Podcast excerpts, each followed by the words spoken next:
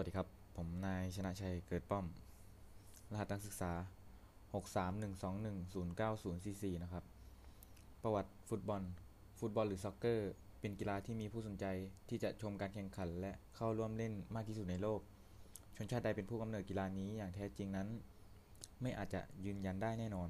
เพราะแต่ละชนชาติต่างยืนยันว่าเกิดจากประเทศของตนเอง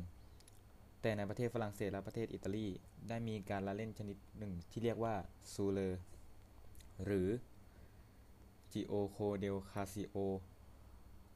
มีลักษณะการเล่นที่คล้ายคลึงกับฟุตบอลในปัจจุบัน ทั้งสองประเทศอาจจะถกเถียงกันว่า กีฬาฟุตบอล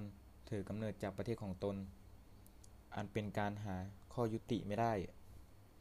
เพราะขาดหลักฐานยืนยันอย่างแท้จริง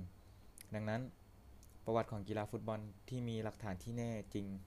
สามารถจะอ้างอิงได้ เพราะการเล่นที่มี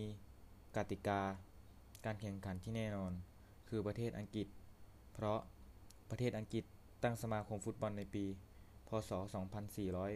2406 และฟุตบอลอาชีพของอังกฤษเกิดขึ้นในปี พ.ศ.2431 ครับ